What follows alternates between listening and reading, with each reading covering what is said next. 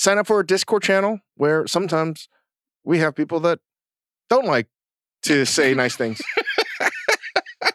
They also say, you know what? I'm going to tell you the truth, Dave. I lost my, this happened to you. I lost my code for like 2 months, but I got back in today. I'm mixing it up. I think that was manufactured drama, like the WWF. It was absolutely not. I legitimately lost my codes and I found them. There's sometimes when things get spoken, I want to really respond, but you can't. And it is infuriating. And this person knows it, but whatever. Anyway, join the Discord to understand what we're talking about. Whatever. MajorDomoMedia.com. There's a link to join the Discord, be part of the community that Chang is talking about. Sounds like my great-grandfather that became a raging communist. Just join the Discord. Not a great-grand-uncle. Okay. Excuse me. Okay. Yeah. That worked out great. And then if you're a fan of capitalism, you can buy things on discount via Discord channel, discount codes for Athletic Brewing, Cometeer Coffee, Anyday, Cookware, and all things Momofuku at shop.momofuku.com. Chocolate bar, delicious, coming soon. I got to get a taste of this thing. It really is. I did try last night Bianco Bar. What's Bianco Bar? Chris Bianco has a chocolate bar. Oh, it's great. God damn it. So good. That guy. I ate the rest of that caramelized white chocolate bar we were eating, but I long for what you're talking about. It looks like it. Yeah. Anyway, we'll just get on to the show. Apple Card is the perfect cashback rewards credit card. You earn up to 3% daily cash on every purchase every day. That's 3% on your favorite products at Apple, 2% on all other Apple Card with Apple Pay purchases, and 1% on anything you buy with your titanium Apple Card or virtual card number. Visit apple.co/card calculator to see how much you can earn. Apple Card issued by Goldman Sachs Bank USA, Salt Lake City branch, subject to credit approval. Terms apply. This episode is brought to you by Pure Leaf Iced Tea. Great iced tea takes you somewhere else, like new Pure Leaf Blackberry Iced Tea that we have here at the Spotify studios and drink quite a bit, where unexpectedly blackberry flavor transports you to a berry delicious place. So refreshing you may never want to leave. You will eventually have to, though. But take your time. Try new Pure Leaf Blackberry Iced Tea. Visit amazon.com/pureleaf and enter 20 Pure Leaf. That's 20 Pure Leaf for 20% off your purchase of new Pure Leaf Blackberry Iced Tea.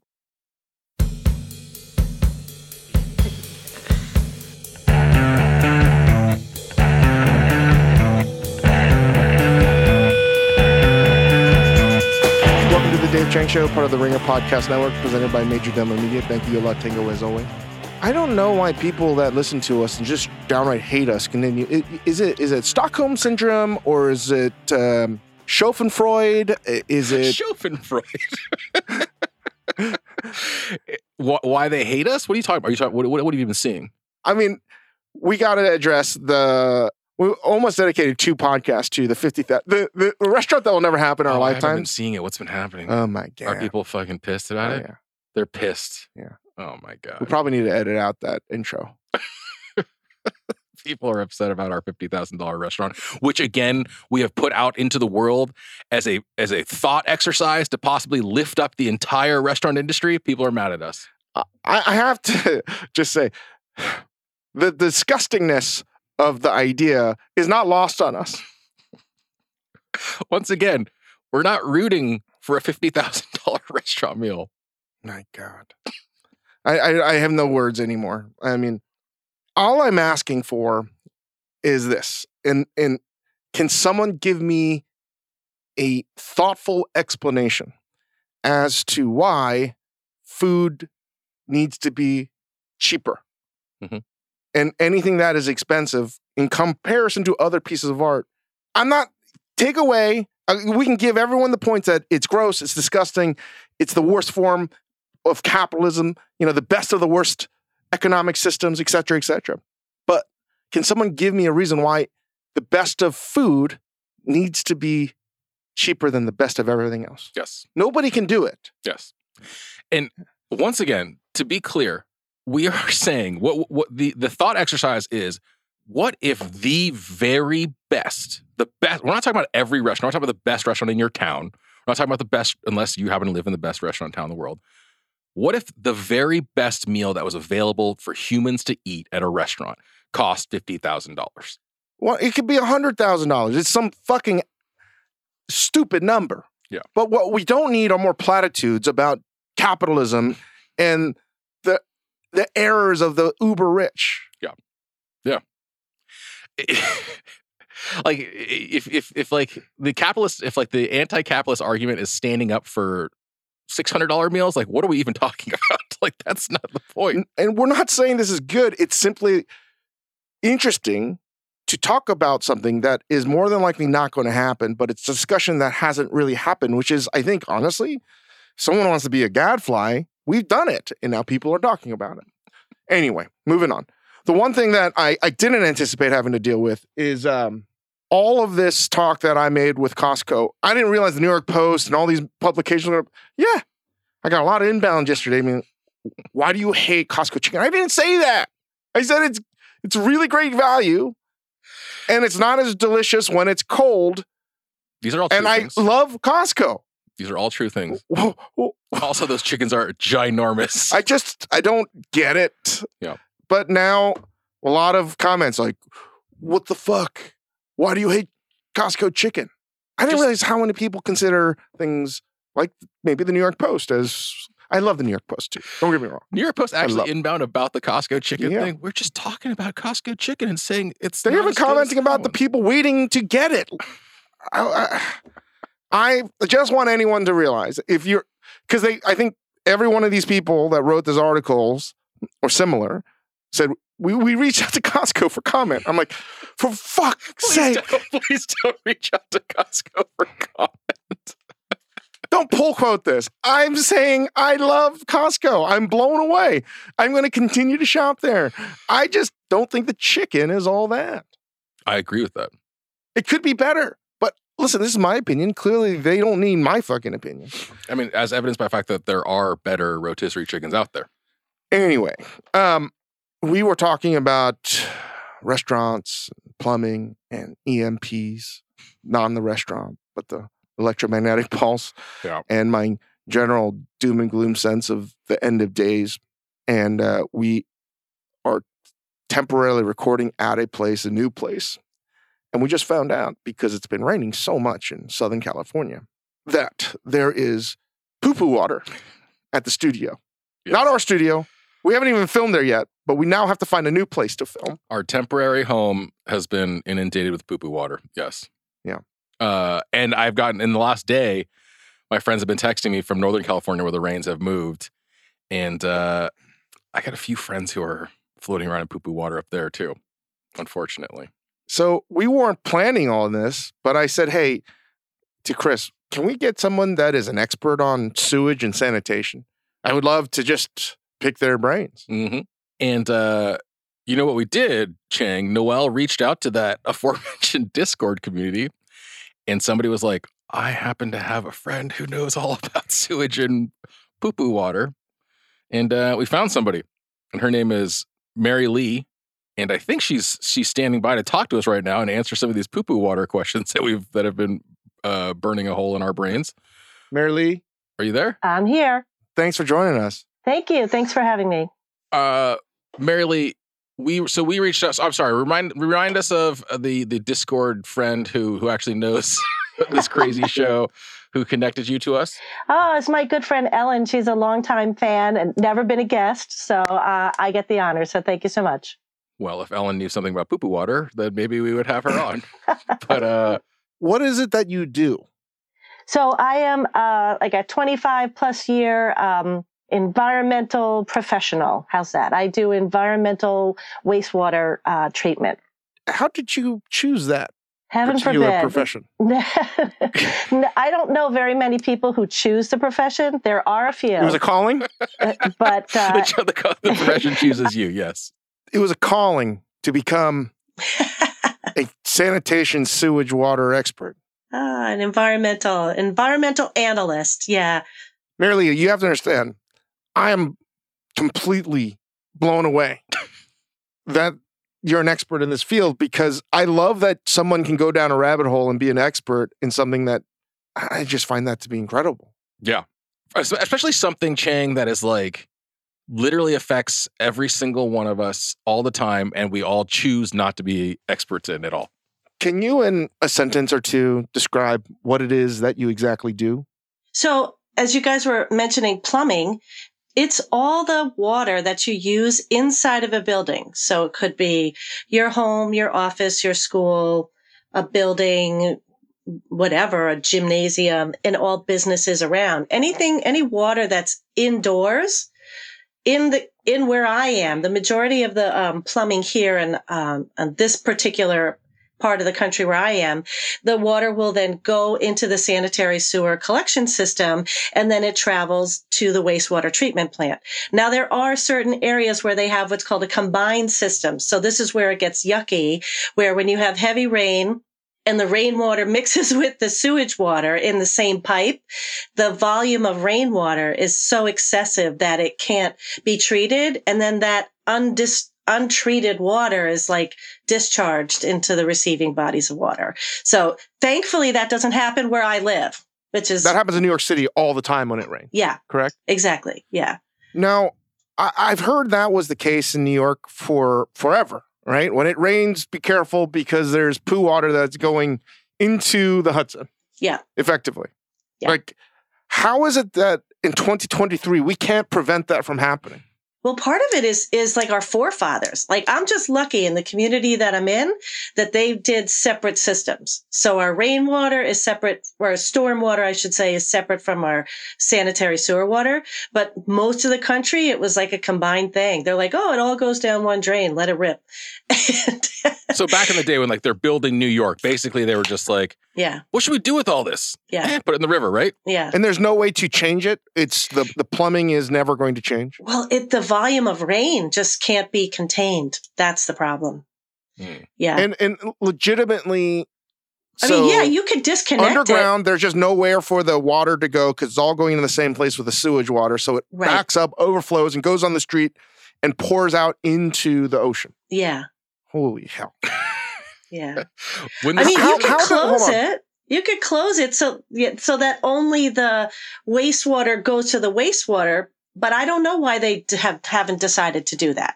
That's, How is it possible that everyone that eats fish does not get sick from poo water that enters the ocean? If it happens pretty much every day, how does it not just... Well, you have that. It's amazing that there is that tidal flush. So, have you ever experienced where you go to the beach and there would be a sign like "No swimming today." The water is contaminated. Well, people around here always used to think, oh, it was from overflows from the sewage treatment plant, because true, that was the way it was. But currently, that's not the issue. Now, when it rains, all of that rainwater is actually contaminated with fecal matter from all the animals that are out there. Lovely. And so they close the beaches automatically after 1 inch of rain, and they know it has to be closed for 24 hours for the tidal flush to take it out. So you say, how come you don't get sick? It's like you can't fish or you can't shellfish during those times after a high rain flow. They just know you have to give the organism time. Shellfish are filters. Yes. Yeah. Yeah. But it's like, but you're saying at the end of the day, the thing that like makes it okay more or less to continue to like swim in the ocean, eat things from the ocean, is just that there's like so much water in the ocean that like our poo-poo just floats away at some point. Remember that old saying, solution to pollution is dilution. Oh my God. I don't remember that saying, but that's crazy. It's crazy. And is Europe like this as well? Do you know? Like the European cities? I don't know that much about Europe, but you have to watch out when you start to go like south, like Southern Hemisphere, South America, Caribbean areas, so a lot of, in a place where they're running a single sewage system that backs up when it rains, what would you not do in a specific town area? Oh, well, you know, the biggest problem, and you did mention Europe, and they do this there. One of the things in America that everyone does is throw anything and everything down the toilet because they think it's just a garbage can. So if you ever notice when you travel or you fly, there's always those signs on the back of the stall that says, you know, throw the paper in the garbage. And I always like, what the hell? Who throws toilet paper in the garbage? But the reason is because their plants are not designed to handle that, because they know if there's going to be a backup, I guess it's going to cause a clog. So what's the worst paper products thing that you can do as like an average person living in America? What's like the worst thing I can be cramming into my toilets or sinks? Well, the fats, oils, and grease, number one. You know a little something about that. Yes. Yeah. That's horrible. That, and then people you combine that, but then you combine that with those wipes. Everyone uses those sanitizing wipes. Thank you, COVID, for everything. And like the two of those things together, they cause what's been called fatbergs in the sewer systems. Mm-hmm. I've been called fatberg too, unfortunately, but it's cool. It's cool. It is amazing to me how many people pour grease right down the drain. It's bad. I mean, that's how I know why I need to change my lifestyle because of my heart. You know what I mean? When I just got everything checked out, I was like, oh, yeah, I've cleaned a lot of cleaning grease traps is the smell is something like you've never smelled before. It's effectively rotting fat smell. So explain the grease trap mechanic. Like, what is the grease trap in a restaurant actually? Like, how does the grease end up in the grease trap? So no matter what, even if you're not pouring grease down your drain, regardless, much like your heart, even if you eat healthy, regardless, you're going to have plaque buildup because that's just what happens. There's fats and everything. Yes. Yeah. When you wash, you know, the residual things, it just gets there. And the way it works is the way the water flows, and I think the way it just weighs out. I don't even know exactly, having cleaned it a bunch. I've always thought to myself, I don't know how this works. It doesn't collect all of it, but it's the first sort of defense to prevent fat from going down the public drain. Got it. And it collects and collects and collects in different, depending on how large your restaurant is. Especially in New York, that's a big thing. You want to have the biggest, baddest ass grease trap humanly possible. I always ask, two things I always ask. Whatever the air conditioning unit is, if we can get like 10x that, that size, and give us the biggest possible grease trap humanly possible. And cleaning it is still a matter of just getting down, laying on your stomach, reaching out. And even though there are people that do this, couple weeks, that maintenance, they'll just suck it out. Mm. Many times you have to do it yourself. Mm-hmm. I have done that. It's actually so much that I've blocked it out. Right? Would you agree, Marylee? That's one of the worst things is that when you see that collection of fat. You know, you can imagine I see so many disgusting things at work every day, but when I see the grease like that, it looks like vomit to me, and that is just the worst to me. It's vile. It literally looks like white. It's vile. Decomposing sludge fat. I mean, it looks like... with pieces of corn and carrots in it. Yeah. I mean, I'm just going to... I literally just dry heaved in my mouth. 'Cause it's not just the visual. It is that stench for anybody that knows. If you don't know, you will never fucking know. Sour, but if you do know, fat. It is a specific smell... And you know it immediately that something's wrong. You can just smell it, and you're like, this is going to be a tough day.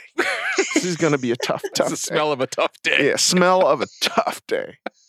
Marylee, do you feel like when you started your work, like, did you already have like a pretty strong disposition, like a pretty strong like you can deal with gross looking and smelling stuff? As a kid, I had to condition myself to get into the field. So first I was afraid of needles, and there I went into healthcare. Go figure, right? I had to overcome that. And so then when I went to this career, it wasn't too bad. By then I was already over it, but yeah. What's the biggest fatberg you've ever seen? Oh my God. We did. We had one in our system here, and it was like four feet wide. Where is here for you? It was like 4 feet wide. We're in Connecticut. It was about 4 feet wide, and it did make it all the way through the the system and came up on our bar screens. The bar screen's the first thing that you, the first part of the process. When you had a 4-foot-wide fatberg that floated through. Yes, that got on the screen. And was it like a comet? I've learned, because I'm reading all this stuff with my son, is a collection of minerals and dust, and there's like many different ways. It's just a cosmic ball of garbage. Yeah, really.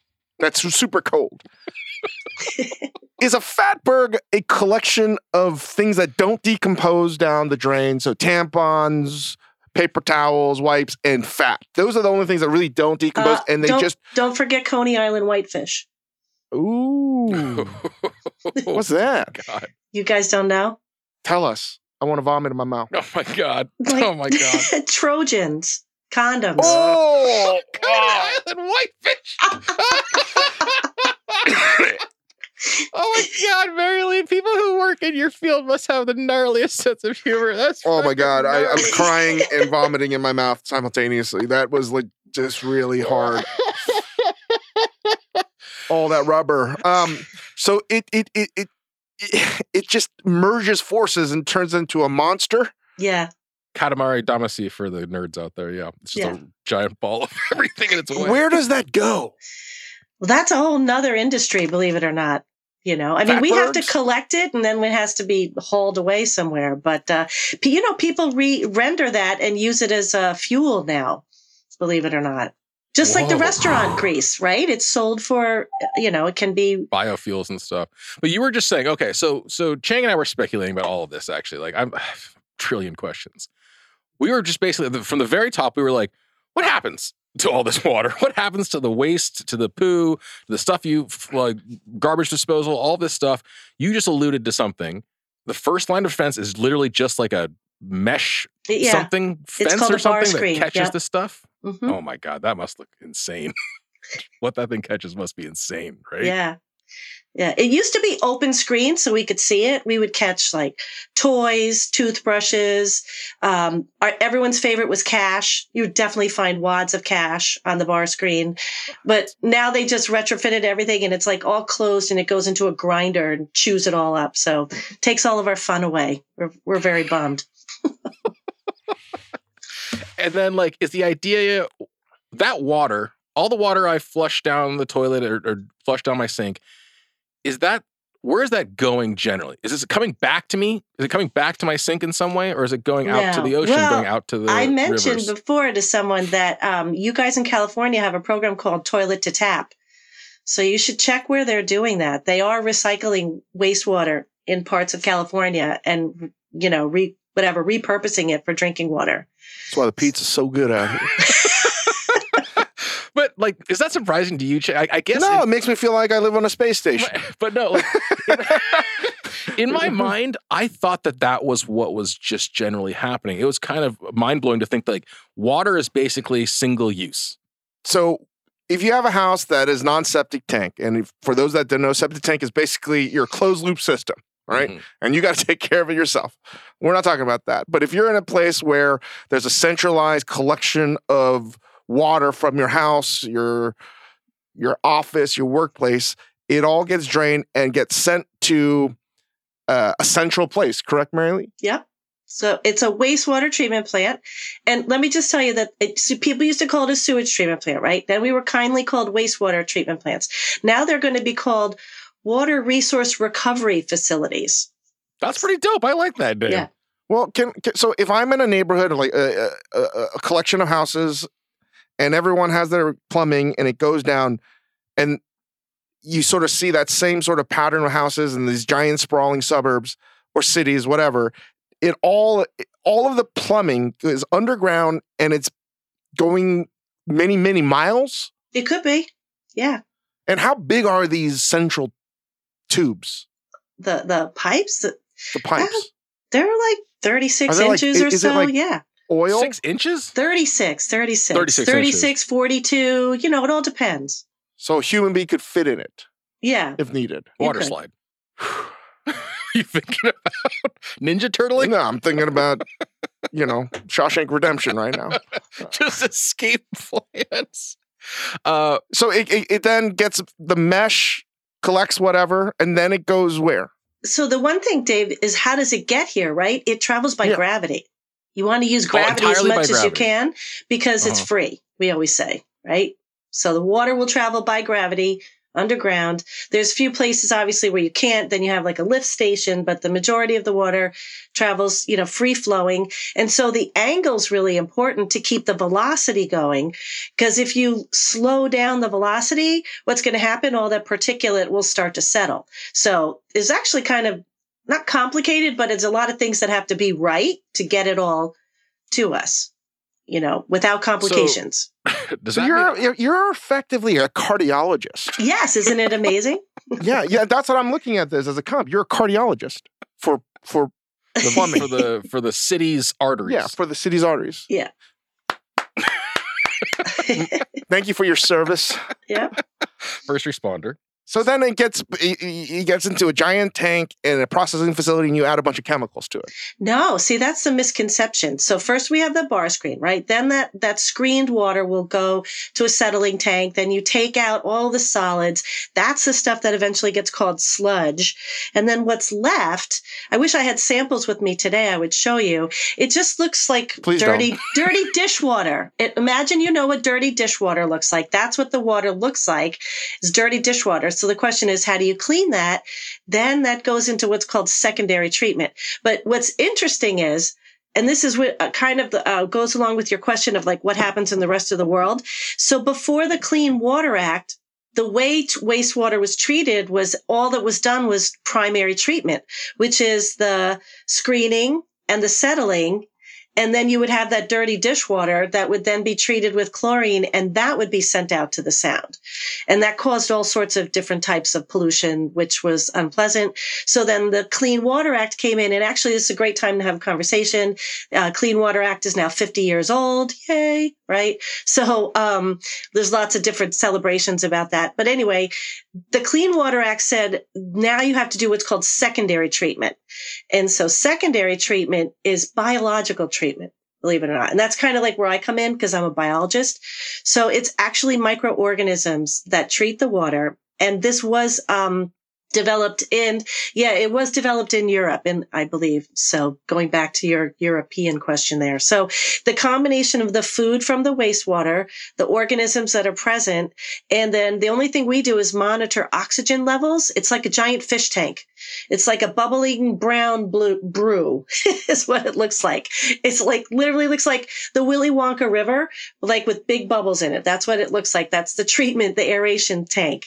And those organisms just go to town and take all of the contaminants out of the water. Wow. Do they get bigger and stronger? No, they just multiply. These organisms? They just multiply like exponentially, so that we can't keep them all. Can't keep them all. Got to waste them. We have a certain amount that you can recycle. So a microbial action happens, cleans the water, and that gets sent back to our taps in our homes. It could. Not on the East Coast, but it, obviously in some parts of the West Coast. What happens on the East Coast? What happens then? Just goes right into the receiving body of water, because we haven't experienced enough droughts yet, I think. Well, so what do you mean? It goes to a receiving body of water, like a reservoir? No, it would be like a river, or it could be a river, mostly Long Island Sound or the Atlantic, right? So, I mean, knowing so we're dumping the water back into Mother Nature clean. Yeah, but it's clean. Oh my God! I wish I had a sample to show you. It looks like crystal water. Under a microscope, it's just got nothing but good. Nothing you would drink it. It's good drinking water. Do you remember that crazy show, Fear Factor? I would drink it. Damn. Now, in Southern California, where there's droughts, this is the water that comes back to us. It can be, yeah. In certain places, I guess. Yeah. It's amazing, though. It's amazing. Those little buggers do the good work. I mean, because if you taste the water in Las Vegas, it always tastes funny. There's a lot of water recycling going on, I think, around there. It's really funny. The microorganisms don't drink all that yard-long margarita. They just let it go back into the taps. Marylee, I have a question for to put Dave's mind at ease, or maybe to make him more anxious than ever. So a fear that he expressed on a recent podcast was that, and to, you know, you just said like plumbing in cities works on gravity. Yeah. But Dave has it in his mind that if we got to back this up. One of my really not pastimes, but a hobby that I try not to spend too much time on, but I certainly do, is I like to... A vice of yours. Yeah. I like to keep track of things that are going to end civilization, like natural disasters, supervolcanoes, comets, asteroids, electromagnetic pulses from the sun. I'm not worried about anything else, really. On the cosmic level, those are the things that preoccupy my mind sometimes. And I was told, or I read, that a potential solar flare, if big enough, could knock out our electrical grid and we will not have sanitation anymore. You can't flush your toilet. Is that true? Well, all of the equipment is run on electricity. So all of our pumps down at the plant, everything's run on electricity. So yeah. So I wouldn't be able to flush anymore. Maybe one more flush. Well, it depends what kind of a tank you have for flushing, right? Do you have the kind that it fills up and then you hit the lever and the plunger lets it go? That's gravity, right? But if you have a different kind of a flush that is like a flushometer that uses pressure, then you're like, yeah, you might not be able to flush. But eventually what you're saying is like the plant would shut down. Eventually no more water is getting through. And it's just like... All of the American civilization is like New York City then. It's just like every day is like rainwater then. Like public sanitation, people take it for granted, but seriously, like that's the reason we have like the economy and health that we have. Absolutely. So I'm not wrong. I'm telling you, this is a legitimate thing. I mean, I don't disagree. People need to take this more seriously. I feel like Noah and Noah's Ark, like we got to figure out a new way to take care of the electricity for our sanitation grid. What do we do? I mean, there's got to be people in your field that are trying to figure out ways to protect this from happening, right? Yeah, the cybersecurity is big, but we can all go on generator. But do you remember what was it after Sandy, and then you couldn't get fuel for the generators? We were worried that we weren't going to be able to get fuel for the 6,000-gallon fuel tank that we had on site. Real anxiety. Yeah. You're freaking him out, Marylee. You're freaking him out. Sorry. Because I've seen what life is like with backed up plumbing. It's ugly. It's ugly. If you are a business owner in New York City, you have seen it. If you're a ground floor tenant, you have seen it. And it doesn't have to rain a lot. It just has to rain a lot in a short period of time for things to get backed up. And one of those days was literally like 2 weeks before we opened up the Noodle Bar, 163 First Avenue. We just cleaned everything. And it was a torrential downpour for like 30 minutes. But there was like 5 feet of water downstairs. Mm-hmm. Because it was my first...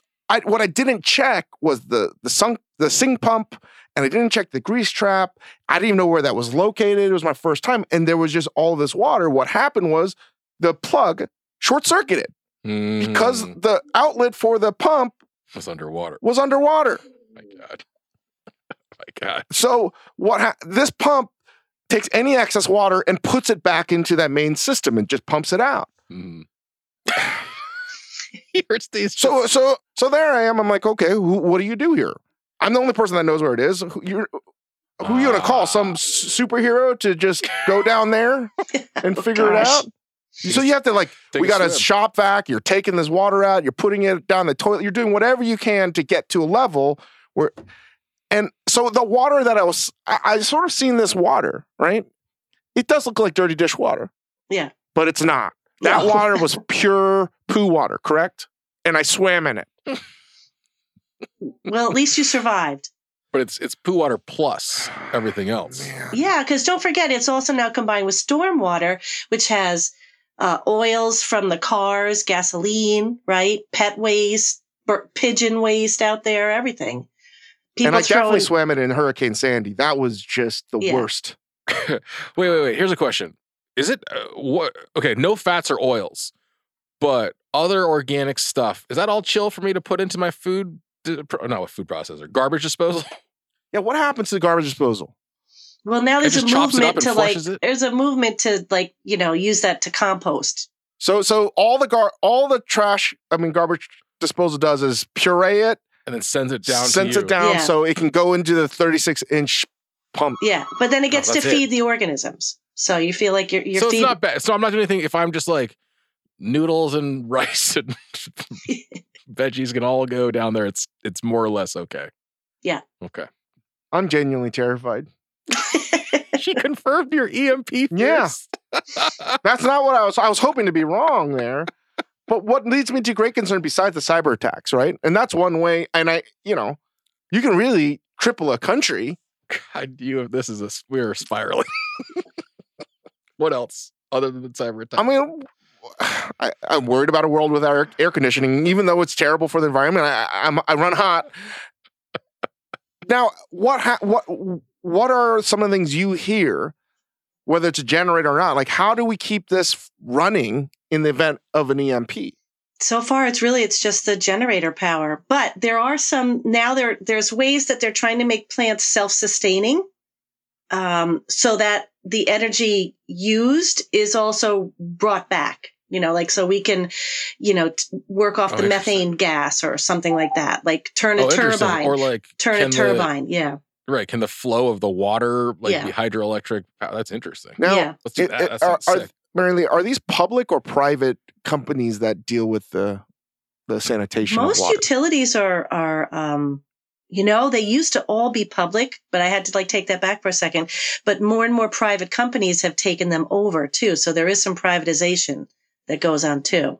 You know what's interesting to me? I did not prep Marylee for the EMP question, but she was like, she knows, clearly it's her field. You know that this is a thing, right? Not just her field. She seems to have put some thought into what happens when I'm a big fan of Ancient Aliens and all of that stuff. So I'm a nerd. Do you and your colleagues talk about what would happen if an EMP solar flare event happened? Sometimes. Is that the worst case scenario for our sanitation? It could. I'm serious. If you can't get the power, if there's some way that power doesn't work, it would be bad. Fear confirmed. This is just the worst news I could possibly have had. Oh no. Well, I think I'm heartened. I'm heartened by the toilet to tap talk. I'm going to look into how much of that is happening, because it's that's the shocker for me. I didn't realize. This sounds stupid to everybody else. That water is single. I just thought oh, this is going to come back. I didn't know, when I pour, it makes sense now why drought matters. I pour something down the sink, that ain't coming back. That's just going into a river somewhere. Yeah, no. I gotta make. Is there anything that you would like the audience and the listenership to know, to better live their lives, or to make your life better? Yes. Other than no more fat down the drain. A cardiologist, you should not eat bacon anymore, exactly. And you need to exercise and stop smoking cigarettes. What is the doctor's advice to the people? Dr. Marylee? No, don't be afraid of tap water, I would say. Like you were saying, you were worried about your wastewater coming back. It's, don't be afraid of tap water. They're completely separate systems, generally. One thing I wanted to ask, in California, if you just don't have a water softener or a salt thing that we have in our home, salt blocks. Yeah. What does that do to prevent the water from being chalky? Because a lot of the water, if it's untreated in your home, it tastes weird. And if you leave it to dry, it literally leaves a residue. You're talking about hard water. Hard water. Yeah, those are the minerals that are in there. Where are the minerals coming from? The rocks. From the reservoir or from underground aquifers, whatever stones are native to that area. Oh, you have a salt tank that treats it or something. Yeah, we have a salt tank, so that does it. Yeah. So last question I have for you. What city has the best tasting tap water? Ooh, do you know this? Ooh. What do you feel like? Because they all taste differently. They have to taste differently. They do, and it's because of the minerals. Hasn't New York City always won? So good. It's so good. Right? I think it's because the water comes from upstate New York. It's not from New York City. I will have to say, if people in Los Angeles get upset about this, LA has some of the worst tasting tap water in the world. It's not good. I mean, I only drink milk, so just kidding. Marylee, this is a genuine pleasure. I'm so glad that Ellen connected us to you. Yes. I mean, we talk about sewage more often than you would think. You want to be our resident water expert? Call me anytime. By the way, so the water that goes in your toilet is the same water that goes out of your faucet where you'd wash your face. Correct. Right? So it's the same. Yeah. As long as you don't leave anything like stewing, it's okay if the dog wants to drink out of there. Right. Or if I'm thirsty. Yeah, there's no separate pipes for toilet water, sink water, dish water, whatever, shower water. You know, it's all the same water. There is some new construction, though, where they do gray water. Well, they'll collect rainwater on the roof and use that to flush the toilets. So then you're not using drinking quality water for like plumbing purposes. You know what I mean? But you would have to have a really sophisticated... They need to rebrand gray water if they want that to catch on. That's not something you want to have. Semi-poo water. It's not. It's just rainwater they're using. Oh, my God. Anyway, Marylee, thank you. Happy New Year. Thank you for joining us, and really appreciate it. Thank you very much. Thank you. Love you guys. I told you, dude. I told you. You're scared of the EMP. I know. I feel you. That's... one of the worst things that could happen. Here's why I'm being a little casual about your thing is like, is that really the top of the concerns? If like the power grid in the world gets knocked out, that is my first legitimately two things: air conditioning and plumbing. There's so many other things that are going to stop working before that. I can have shelf stable food. I can take care of all that stuff. You know. And again, in the event that there is the end of the world marauders and roving bands of people that, you know, are like, it's just pure anarchy. I feel good about my skill set to survive. I understand that. But if, God forbid, someone's like, but you can't flush the toilet, you're just going to commit ritual suicide. No, I'm just like, you see all these post-apocalyptic movies and they go into home. I'm like, maybe that's not accurate. Maybe water isn't going to run. Oh, I see what you're saying. Okay. Yeah. All right. Now that's my fear too. Great. So now I'm also afraid of this.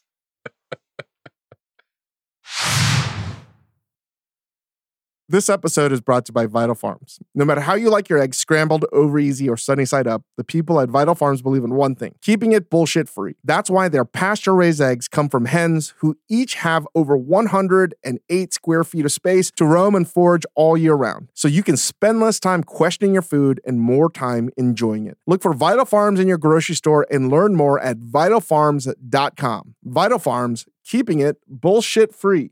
Apple Card is the perfect cashback rewards credit card. You earn up to 3% daily cash on every purchase every day. That's 3% on your favorite products at Apple, 2% on all other Apple Card with Apple Pay purchases, and 1% on anything you buy with your titanium Apple Card or virtual card number. Visit apple.co/card calculator to see how much you can earn. Apple Card issued by Goldman Sachs Bank USA, Salt Lake City branch, subject to credit approval. Terms apply. This episode is brought to you by Jiffy Lube. Cars can be a big investment, so it's important to take care of them. I once got a car that I started out with 25,000 miles on. I got it to over 200,000 miles because I took care of it. You know how you take care of a car? You take care of the maintenance, the oil, the brakes, all that stuff. And if you don't, you can have a car just completely fall apart. When your car needs maintenance, head to Jiffy Lube. They provide automotive excellence at speed. Get your oil changed, brakes checked, tons of other multi-care services. It's all done by expertly trained technicians who actually care about taking care of you and your car. Jiffy Lube, car more. To find coupons and start an instant online estimate, visit jiffylube.com. What else are we going to talk about today? Last night was the first night I went out in many, many, many days. Mm-hmm. Still recovering from shingles. I potentially gave chickenpox to my kids. My son maybe potentially gave me pink eye. Just like, he says all, by the way, everybody, he says all this sitting 2.5 feet from me. So it's just whatever the kids got. No, it's now gone. And they got vaccinated. So it was relatively mild. And what I did tell Chris is, it feels like I'm developing a sore throat. So I'm just telling you right now that as I talk and I breathe polluted particles of my... Straight your way. I'm just letting you know that... Right. I this is... I feel okay so long as we don't do that thing that bands will do where like Bono and The Edge share a microphone for a second. So long as we don't do that, I feel like... No, I... It was a minor sore throat that is clearly getting worse. And I have to be in New York next week. Dude, did you get this? Are you just weakened from the isolation? Did you get sick like this pre-COVID? I was sick all the time, actually. Okay. Because of travel. Right. And I didn't wear a mask. Oh, that'll knock you out all the time. I was sick all the time. Yeah. And stressed. Yeah. Anyway, I had a moment of, I broke down a little bit today because I legitimately have been sick for like 2 months straight. Yeah. Since Halloween. Yeah. And I was like, really? I had 1 day of no pain from the shingles, mm-hmm. no flu, no RSV. And I just was like, come on, man. Yeah. This is ridiculous. This has to stop. In some ways, it feels similar to maybe how an athlete might think. I was thinking about Klay Thompson today of the Golden State Warriors. Mm. Where it was like, tears his Achilles and then blows out his ACL and then tears his Achilles or something like that. It just is. And how do you get up to just? I feel you, man. The hits keep coming. I can't take this anymore. It has just broken me in half. But like, I think the existential part of that, and I feel this too. Like some days I'll be like, there's nothing I can do about this. I'm like, what am I going to do? I don't know. As you can see now, I'm really down thinking about how sick I've been. I just want to have a day of health, of nothing wrong with me. Is that so hard to ask? And this is where, as terrible as quarantine was for 2+ years. Oh, I wasn't sick at all. No sick. Sick. I feel so bad for you, Dave. I'm gonna send your story in to Make-A-Wish, and maybe we can get you on the field game. Gas stoves are all over the news. When we had that talk with the great John Doerr when he was promoting his book about saving the world in terms of the actions we can do to make our future not terrible for our kids. And there are things that we can do. One of which is going to be the phase out. And this is going to happen. The phase out of gas to induction. I'm totally okay with it. That's not okay. You don't have a choice. So. Okay. But I think so. This conversation keeps happening. And like all the articles I'm reading, I don't feel like any of them, every article I've read is just like, and this is happening. They're arguing about it and it'll probably happen. But like, who knows? But like, it has to happen. You're going to be grandfathered in, just as most automobiles, I think. I don't remember what the law is, but at a certain date, they all have to be electric. Yeah. Well, guess what? Explain all you want. So can we talk about this from a purely like, put aside, I think it's a foregone conclusion, right? So long as like the electrical grid continues to be cleaned up and we can maybe shift more to solar, wind, whatever, and electricity is cleaner, this has to happen.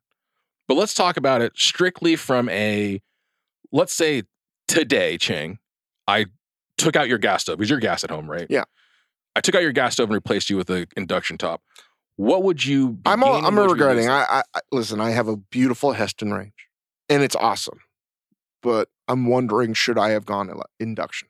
And the main reason why, and just being very honest here, which I always am, the main reason why I didn't do induction, even though I knew it, and I do like the technology, and induction's gotten infinitely better in 20 years. It's still sort of a pain in the ass, but it will get better and better. It has every year. Is I couldn't cook on donabe on it. That was the only reason. It's cleanup is so much easier.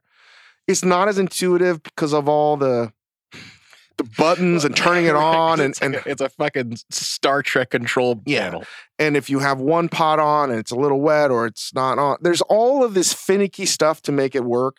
That's not fun. But, you know. The donabe is interesting. The donabe was the only reason why I didn't. But I have been told that there's donabes being developed that will be, you'll be able to be cooked on induction. Goddamn. So I'm not worried about that.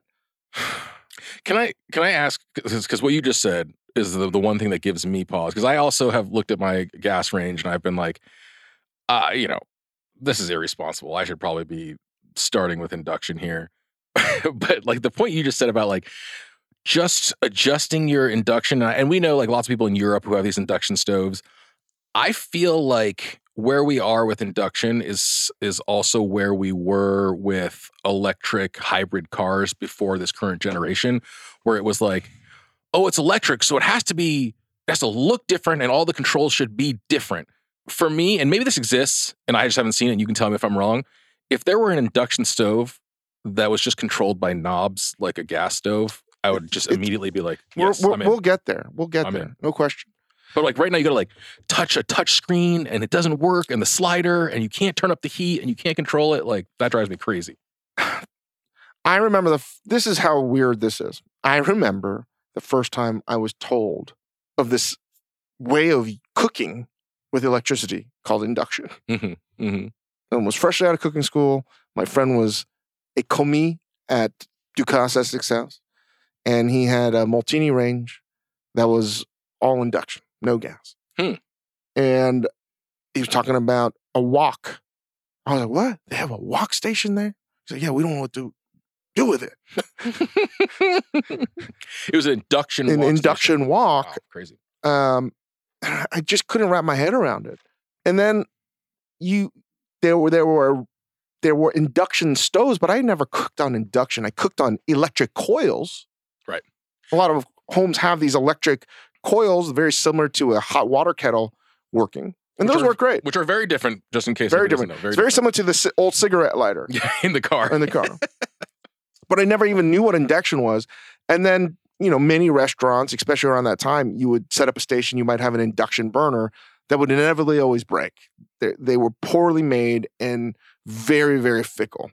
And, shout out to Ducasse for making that switch way back when, early.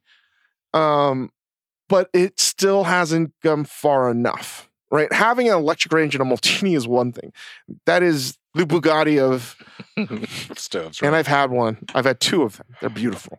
Also, just sometimes a pain in the ass to work with, right? You can't complain because you have this, but. Right. You can't complain that the radio dials on your Bugatti are the problem weird. With a lot of these fancy ranges, and I've worked on many of them over the years. If they break, you got to wait for someone from Europe to fly to your restaurant. You have to wait for the guy. Yeah. The Maltini guy. The guy. I mean, this is legitimate. It is a problem. Yeah. So as beautiful as they are, if you are not close, just as a tip, if you have an ability to get a $300 to $300,000 minimum range, we've got a restaurant for you. Yeah, careful about what you should be asking is warranty and service. Right. Because there's a lot of people that do it well, but they're like, I don't know how to use this thing. This is a rocket ship. Right. So it's getting easier to use and better. So I'm 100% pro, mainly because I'm tired of cleaning up from gas. And, if that's what we got to do, then that's what we got to do. Right. Simple. What are you going to do, Chris? Are you going to be one of these, create a group like the anti-vaxxers and say, this is against our civil rights? Like, well, that is happening, I believe. And really? I think people are like losing their shit about it. Because, just think about this issue, Chang. Like, this has all the hallmarks for crazy people to put, plant their flag in the ground. Like, you want to take the fire out of my house? You're taking away my right to bear fire? Like, are you crazy? And you want to put this highfalutin machine in here? Well, I'm pretty sure Brett Kavanaugh is going to tie this to the Second Amendment. That's what I'm saying. Exactly. Like, you're taking my fire, over my dead body kind of shit. I think it's coming. But do you see, okay, so donabes aside, are there performance advantages? It gets hotter quicker. It boils water. It just is, it's a cleaner way of cooking, and it can at times be more efficient in time. But this goes back to it's changed clearly. It's the, I don't want to use the word toxic masculinity. That's not it. It's more of a kind of cooking in higher end cooking where they feel that it has to be old school. Yeah, everything's got to be old school. Traditional. And you're messing it up. And there is a little bit of, it's the same kind of, I don't want to work and I felt this way. I don't want her pastry because it's not cooking. Mm-hmm. So dumb. I've already made. I can't explain how stupid and short-sighted that was. But there is that contingent of people that were opposed to modern cooking, opposed to hydrocolloids, opposed to modern techniques. They just wanted to cook with fire, and that was it. And I understand that, but I think the problem was you can't hate something without knowing how it works. Right. And I just don't think people are going to take the time to understand induction technology, potentially. It's a difference when you have no choice, but the way I link the acceptance of induction cooking and the allergic potential reaction to that is something very similar to I'm not changing from the imperial system to metric system. I'm not going to cook with a gem scale or gram scale. I'm not going to use, XYZ that is cool and fashionable or whatever because all I need is fire. And that kind of thinking, I hate. I hate it so much. Yeah. But we're never going to change that. And I link it to modern cooking. We've never embraced it, which is why it's never going to work in this country. Yeah, I mean, I know that seems a stretch, but I do tie that acceptance to how people feel about it. And, I remember when people were cooking in sous vide for the first time. I'm not going to cook in bags. That sucks. That's lame. The science is beautiful. Yeah. A lot of home cooks do it, which I don't understand why you would. But for a specific kind of cooking, it's a technique that gets beautiful results. But there was a lot of resistance to it from very, very, very accomplished chefs. My meat needs to breathe. I heard that a lot, actually. The beef needs to breathe. I was like, what are you talking about? Wait, there's a chef that I did. You've legitimately heard a human being tell you that the meat. Two. I won't name their names, but they're both 3-Michelin star chefs. That I worked with in one-off, in like guest events and stuff. My meat needs to breathe. They said the same thing. Right. And I said, what are you talking about? I understand that, actually, you want it to breathe, that you don't want it to sit in its own. I get to a certain degree, but the entire process of your beef cooking needs to breathe? It didn't make any sense to me. Listen, I'm also talking about two of the greatest chefs of all time. So who am I? Sure. I just think, unless you're talking about making your salami or whatever, Well, again, we got off topic talking about sous vide cookery, but meat needs to breathe. It's just not a sentence anybody, especially a man, should ever be uttering. Just don't say my meat needs to breathe. I don't know. I feel you. If I could hassle-free tomorrow, change your stove out, or change you to induction, you would take the plunge. Yeah. I really would do it if it wasn't a pain in the ass getting it out. Yeah. We have to. It's the easiest thing we can all do to improve the environment. Yeah. And it should also be said, it's a slightly different issue, but having done, a not insignificant amount of work in climate change stuff, clean cook stoves in developing countries is one of the first things they do to reduce carbon footprint. Gas stoves are not great. Well, Chris, this is just something that, again, human software changes, our hardware doesn't. So you can go back in time and probably pinpoint a group of people that were cooking and with coal, which a lot of actually people in the world still cook with coal. But we're talking about, say, America and France. I'm sure that there were chefs and just people in general. That sucks. I don't want to cook with gas. That's so stupid. Look at that. That's lame. Right. It's not cooking. This I have a whole person. My entire kitchen is designed to have this 12-year-old kid be a coal runner to run coal and keep this thing hot. You want me to send this guy to school? Yeah. What's this kid gonna do now? And I'm sure, for sure, people were thinking, no, because I've seen this. A chef that I work for, I'm not using a gem scale. I'm not using a calculator. Right. I feel optimistic that this change will happen because, the slight difference to sous vide cooking to imperial versus metric is like, other than the equipment and some stuff, I don't like, I'm not practically changing the process. Like what I put in the pan is the same. What, I'm going to throw something different at you. We've talked about it a lot, but I think it needs to be revisited. When do you think that America will adopt the metric system? If ever. When China takes over. Like, I don't think ever. When? Why? It just boggles my mind. We'll never do that. But it's changed slowly. But it has. It's creeping up. More recipes and grams. Sure. I remember when we did the first Momofuku book, we wanted the co-chapter to be all in grams because everything was. And the publisher was, Here's what that's as tiny as like as a book nerd. Like one little pet peeve of mine is like, I would love to see books that just commit to it. Like if you wanted to publish all gram recipes, I would say do it. I hate seeing like a recipe that's like, that gives you gram, ounces, and volume. And then in just one confusing line. I'm just like, no, just give me one. But the reason I bring it up, even though it seems like way off topic in terms of what we were talking about, is that it's the same stubborn mentality adverse to change. Yeah. And I've said this time and time again.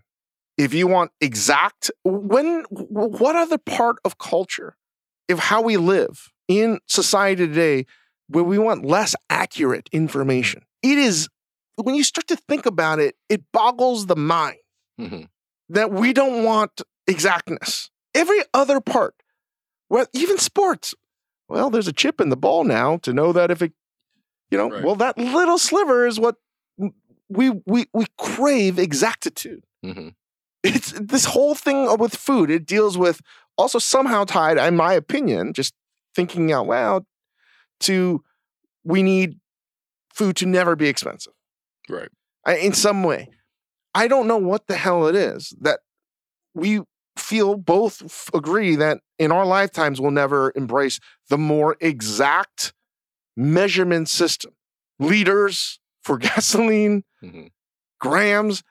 But I've seen it now. It's happening. I mean, the change has happened in one place, and we've talked about it over and over again. It happens with drug dealing. When you go to a marijuana store, they're selling it to you in grams. Right. You know why? They want it exact. Right. There's no more ounces. There's no more quarters. There's no more dime bags. None of that shit matters anymore. Because they would lose so much fucking money. That makes a difference.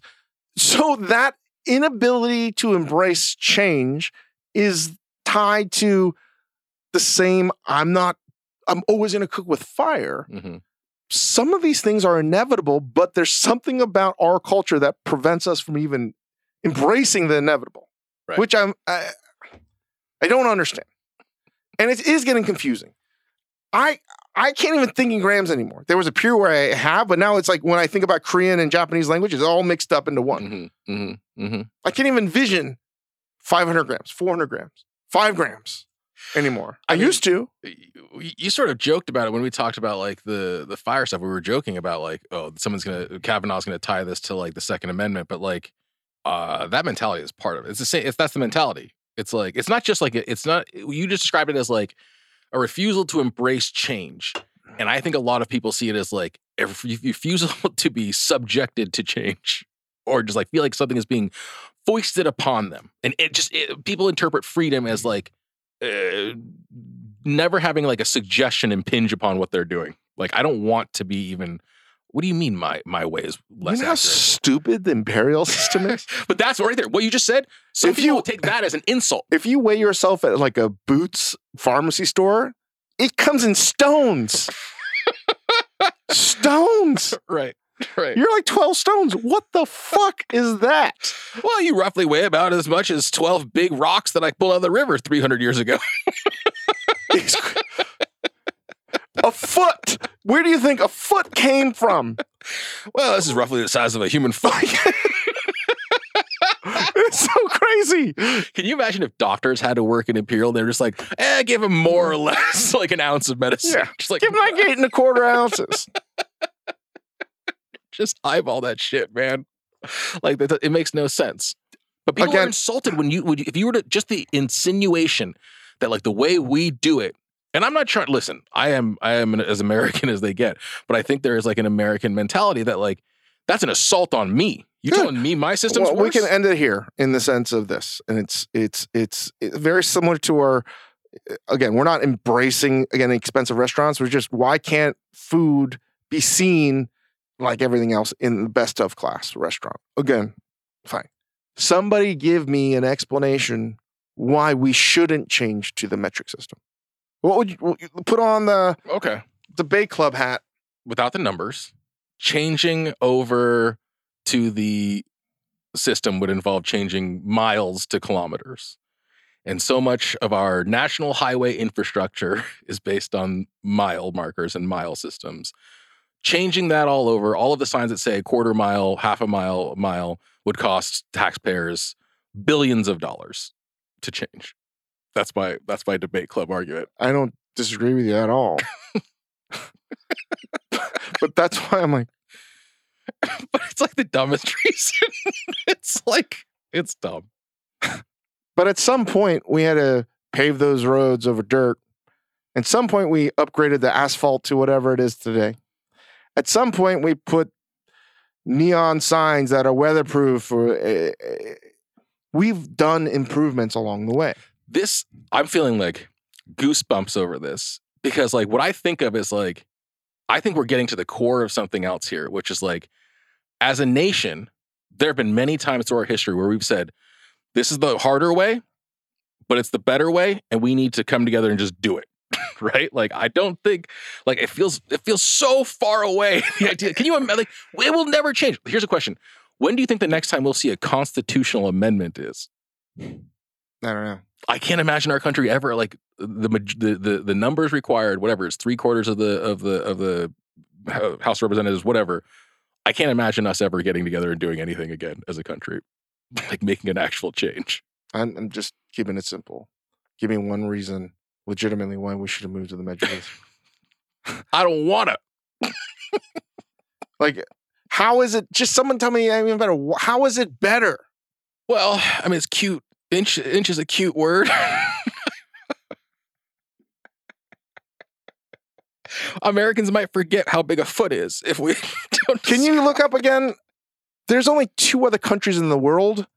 I believe it's Iran. No, we're not. Libya. It's Libya? No, it's Libya, us, and another country. It's the United States, and then it's Libya. Liberia, there it is, Liberia. Which I believe was and Myanmar. Sorry, Liberia. I was going to take us down an entirely crazy digression. No, we're it's just us, Liberia, and Myanmar, guys. A coalition of the willing. I have no words. Please. You know, if you're elected official, you know how to get out of office and lose badly by trying to run your campaign on. What are your campaign promise? I'm going to ensure that we move from the imperial system to the metric system. No one has gotten less votes in their history of their lives. Do you think there's a movement in any country in the world to move from metric to imperial? Really quick, I watched in your off time, Chang. This Liberia thing took me down a rabbit hole the other day that I'm coinciding with now.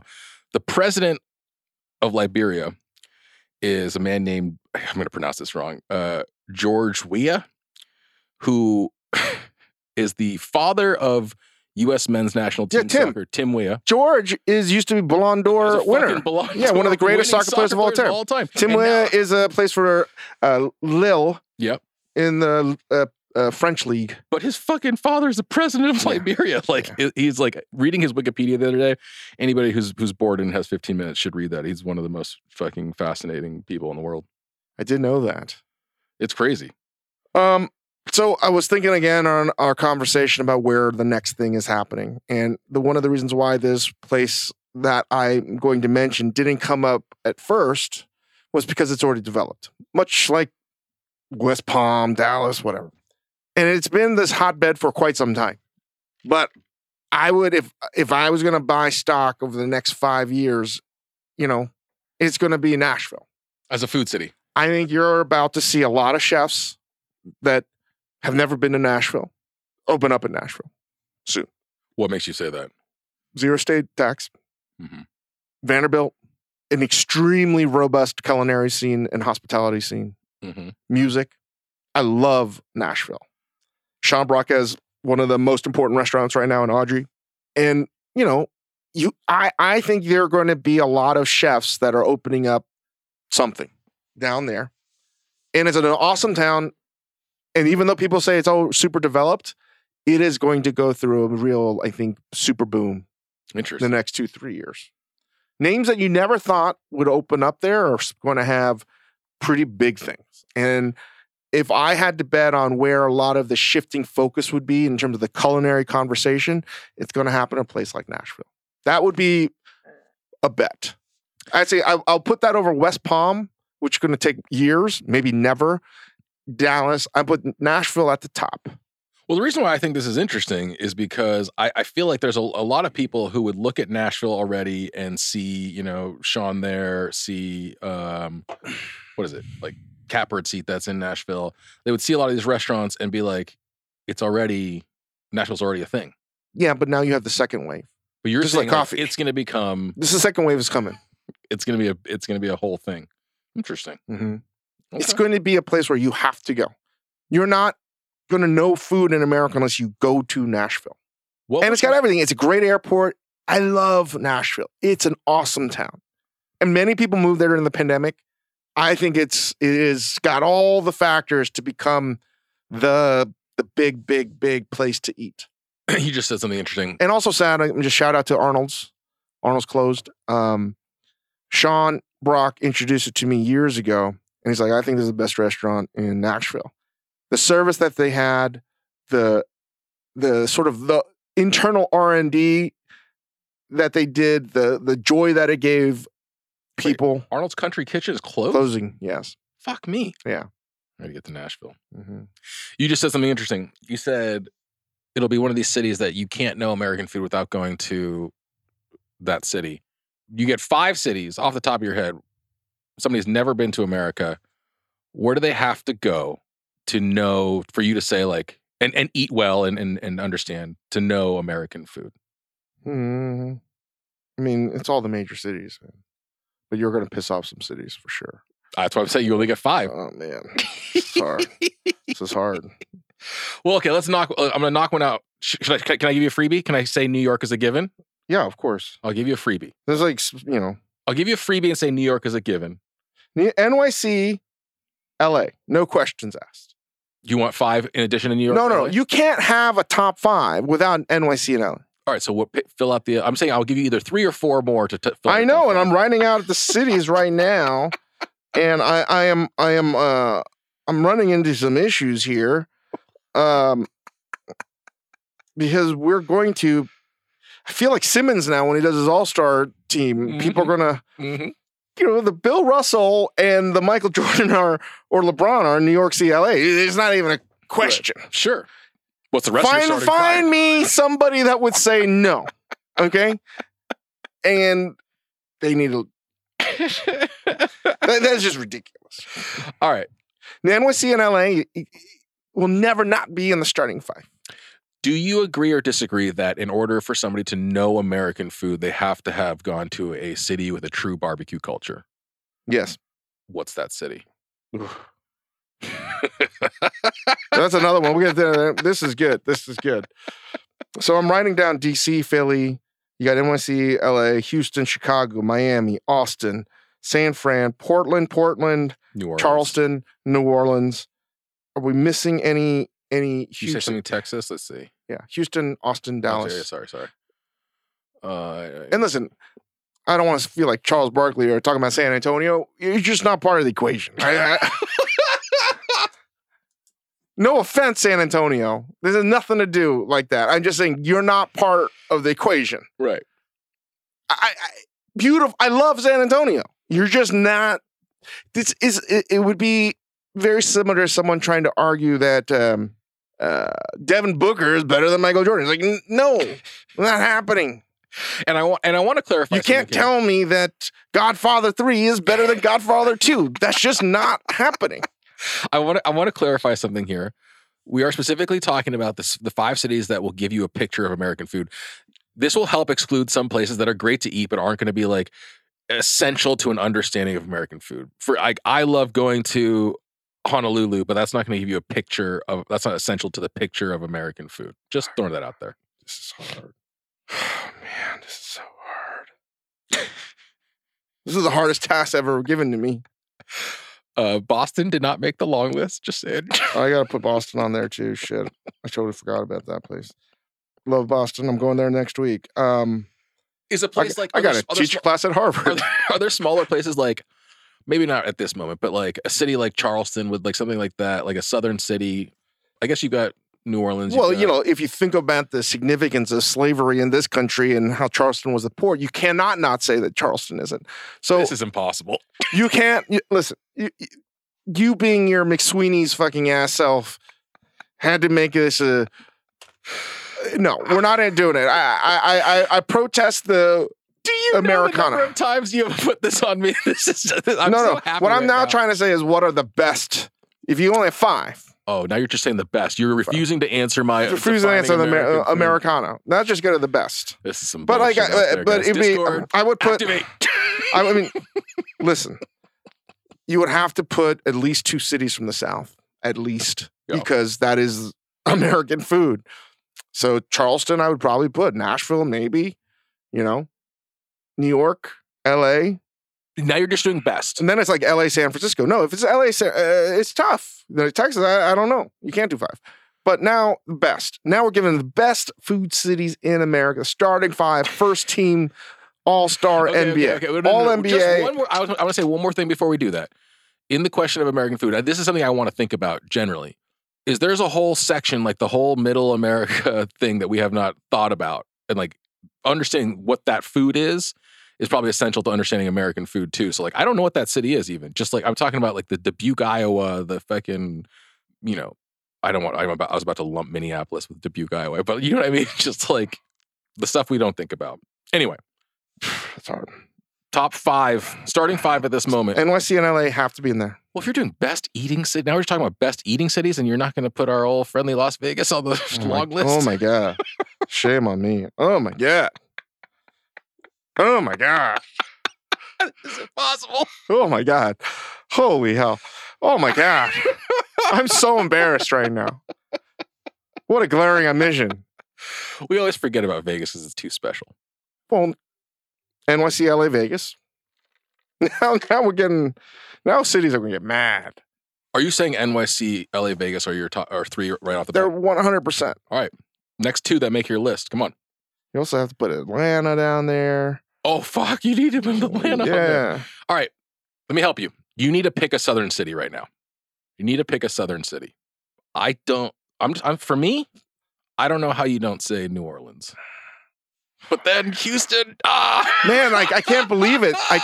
What I can't believe is that this is voting for the All NBA teams. Yeah, there's no way to not first team. We got to do two teams, 3 teams here. Fine, you can do as many teams as you want, but you got to name a first team first. Man, that's hard. People are going to be. Can I just say this? I think if you named Vegas as an all U.S. second team, people would be chill. I think they'd be surprised to see you put that on your all NBA first team. Vegas? I agree with it. No. I think there are people out there who are going to be shocked. Vegas is a positionless player that can do the Euro step. I love eating in fucking Vegas. No, it is the future of the NBA. It's the Luka Doncic of the NBA. You cannot not have Las Vegas. Okay. All right. What's your southern city? Oh man, this is hard. It really is Nashville, New Orleans, Houston. It's your shooting guard. Let's go. I'm going to stick to it. I'm going. Fuck. Fuck. I mean, New Orleans has some of my favorite restaurants of all time. Houston and Nashville is just the most modern of it all. It is the Vegas. Nashville really is sort of the Las Vegas of the South. Mm-hmm. It is. People go there like it's Las Vegas. It has some of the the entertainment that's like Las Vegas and the music and the neon. I'm going, oh, man, Nashville. I'm going Nashville. Nashville. Okay. Nashville. Nashville. And then can you get a taste of barbecue in Nashville? A good taste? I've never been to Nashville. You have Pat's. Mm. It's great. You got one more position, buddy. I mean, Chicago's got a lot of great. I don't know what to do. This is so hard. This is so hard. That's so many cities, man. It's so hard. Man. Philly's good. I don't know what to do here. This is the hardest task that's ever been given to anybody. We got to think about this. You want a well-rounded first team here. You got New York covering a lot. You've got New York covering the cosmopolitan center of the universe. LA has diversity covered for everything. You've got your southern city. Vegas is a fucking positionless Luka Doncic. What is missing from this picture? What is missing from your team? What skill are we missing from this team? I'm going. You've got sushi covered. This really makes me mad. I think you have to put San Francisco there. Oh, explain your thinking. It has if you want super high end, it has the best super high end. Yeah. I mean, like, that's not New York. Listen, San Francisco, super high end. Bar none. It doesn't make me. It's like Rudy Gobert. I don't know what you were missing your defense. Yeah, I don't want to. I don't know. I have to not do that. I'm not putting SF there. I'm going Chicago, first team. NYC, Las Vegas, Nashville, Chicago. Justify your Chicago pick. It also has fine dining. It also has Houston or Chicago. Austin. This is so hard. I would just say I'm not Chicago's. I don't know. This is hard. Houston might give you something you're not getting with New York, LA. Chicago might be a little. Chicago's good. Chicago's good. I mean, I have no problem. Someone put Chicago. No problem there. All right, that's mine. I'm gonna subject to change, but currently it's NYC, LA, Vegas, Nashville, Houston. There's still no New Orleans in there, which is problematic. That list is wild. That's crazy. Why is that crazy? I mean, it's crazy because it's impossible. Because you could have said 5 different cities, and I'd be like, that's strong. Wow. Taking this very seriously. I'm just going for the sheer diversity of Houston. It has the most diverse ethnic groups in North America. I think even more than Toronto. Nashville, because it is the Vegas of the South, it's got everything going on. Fuck New Orleans. Vegas. It's got everything. Again, positionless. This whole team is positionless. NYC, LA, Vegas, Nashville, Houston. They could be point guards or centers. Doesn't matter. Uh-huh. I'm sorry. So just to be clear, Chicago got kicked out for Houston. I'm going second team Chicago, New Orleans, San Fran, SF. For all those assholes, no one goes to San Fran. Well, I do, so fuck off. Oh my God, this is hard. Second team's even harder. Chicago, New Orleans, San Francisco, Austin, Philly. That's a strong second team. I actually think that's. I look at that and I say, that's a second team squad. Okay. Third team. You got Boston, Portland. I'm just writing out the ones that are left. Charleston, Miami. I'm sorry. You're saying Portland, Oregon and Portland, Maine? Yeah. Good evening. I don't know if third team all NBA. Well, that's what really. This is where there's going to be a lot of discussion here. DC. Okay. I think we can have listen, the first team and second team could clearly both be on the first team. All of it's interchangeable. Yeah. You know what's remarkable about this? This in itself we often, you know, we sit here out of love, we talk a lot of shit about eating in America. But this right here, watching you scrambling like a fucking beautiful mind, page after page of notes, trying to figure out the 5 best eating cities in America. This is why America's great. Fuck. So again, top 10, you really could do any order there. New York, LA, Vegas, Nashville, Houston, Chicago, New Orleans, San Fran, Austin, Philly. All. I mean, you're just, that's just all really interchangeable. Mine is not easy for me to do. Where you're going to get into real debate here is who makes the third team. Mm-hmm. So far left, I'm sure we're missing some cities. Boston, major city, Boston, Portland, Charleston, Miami, Seattle, Washington, D.C., Atlanta, Minneapolis, St. Paul, Oklahoma City. Are we missing anything? Do you want to hear the U.S. News and World Report rankings? Yeah. The U.S. News and World Report rankings. Number 1, best foodie cities in the U.S. Number 1, San Francisco. Number 2, New Orleans. Number 3, Chicago. Number 4, New York. Number 5, Los Angeles. Number 6, Napa Valley. Number 7, Charleston. Number 8, Seattle. Number 9, Portland. Number 10, Houston, Nashville. San Diego's on here. Oh, San Diego. I forgot. Sonoma. No. That's all San Fran. Listen, come on, guys. Third team's fucking hard. So third team, I'm clearly putting Charleston there. It's got to be Charleston. I said it earlier, and now that we're talking about the third team, and I know you haven't spent much time there, but like I actually genuinely think I do some of my best eating when I'm in Honolulu. Oh, shit. Oh, man, that's another one. Oh, we're talking about lower 48. Come on, throw them a bone. Why can't they be on the list? Come on. Oh, man. I mean, I guess you put Aspen down there, too. It's a fucking, you know. It's really hard, man. I mean, let's see what U.S. Washington Post has. Let's see what their top 5 are. Houston, New Orleans, Los Angeles, San Francisco, Portland. Number 1 in the country. Which Portland? Oregon. This is so, I don't know if I can do 13. Come on, man. People's contracts are tied to this, dude. Bonuses. Oh my God. Fucking death spiraling over here. It's like DC. I mean, the hardest part is Seattle, DC, Atlanta, Minneapolis.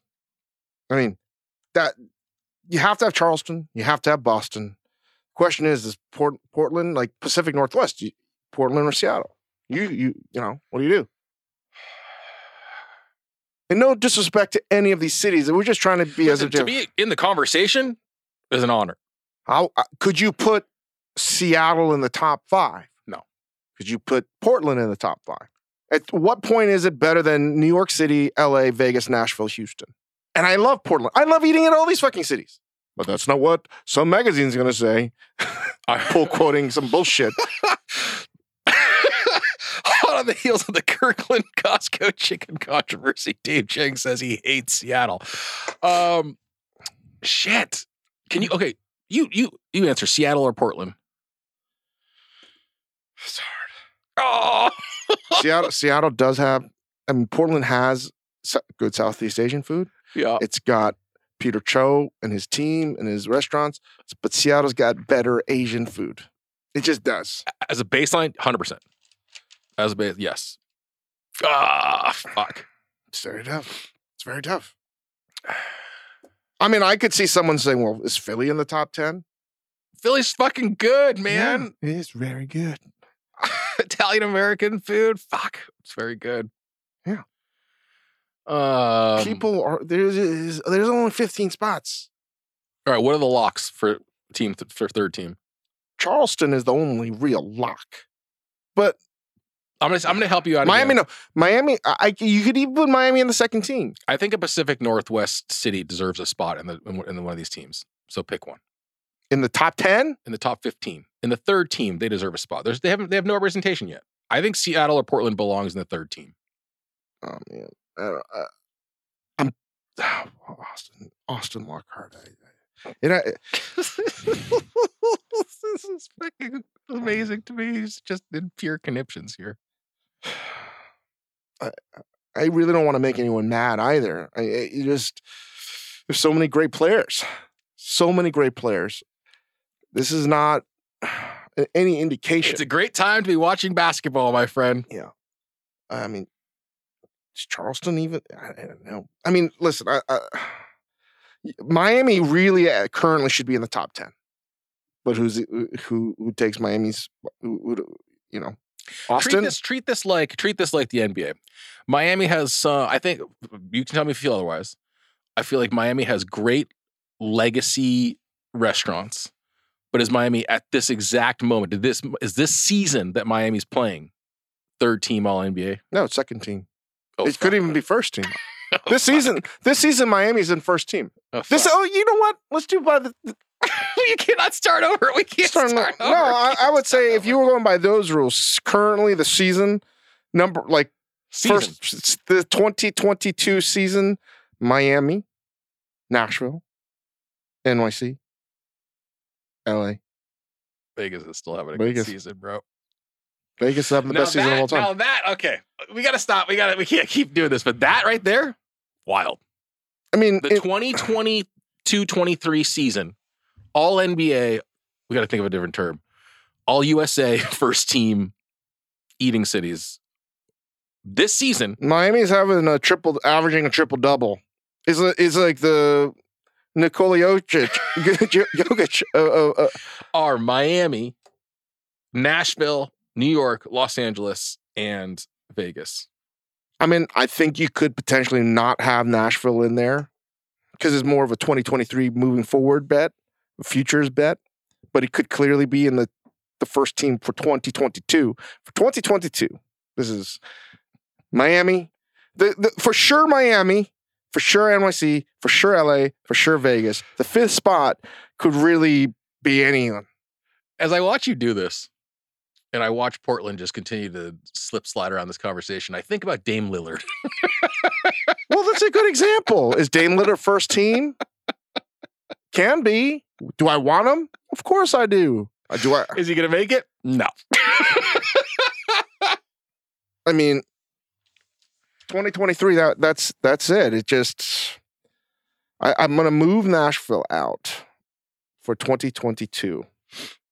And I'm going to put Minneapolis. Whoa. They had some important restaurants. Yeah.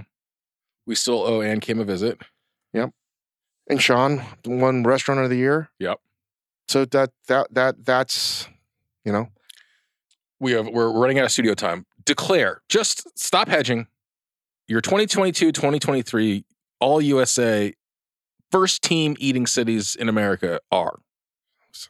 Just stay. Come on. Miami, NYC, Los Angeles, Las Vegas. Minneapolis has had a good year. Don't be afraid. Go to Minneapolis. Don't be afraid. It doesn't have the historical depth, but the season has been very strong for them. All right. We got to open a Discord channel specifically for this. Gavin, open up another. There's just a lot of shit going on there.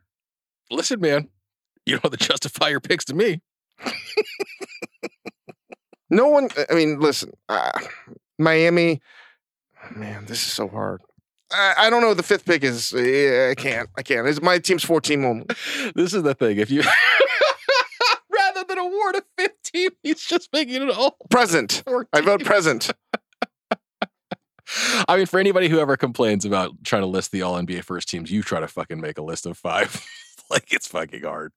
Yeah, I mean, we should do this. We should ask people. We should vote it and anonymously collect the votes from our friends in the food industry and see how many votes it happens. Because that's the true way to do it is to get, you know, I think we provide deviations on statistical deviation. I like the idea that it's season to season, though, right? So it should be like, here are the openings of this year. Here are the restaurants that are, you know, et cetera, et cetera, et cetera. So you can see the stats of the year. Let's do it. All right.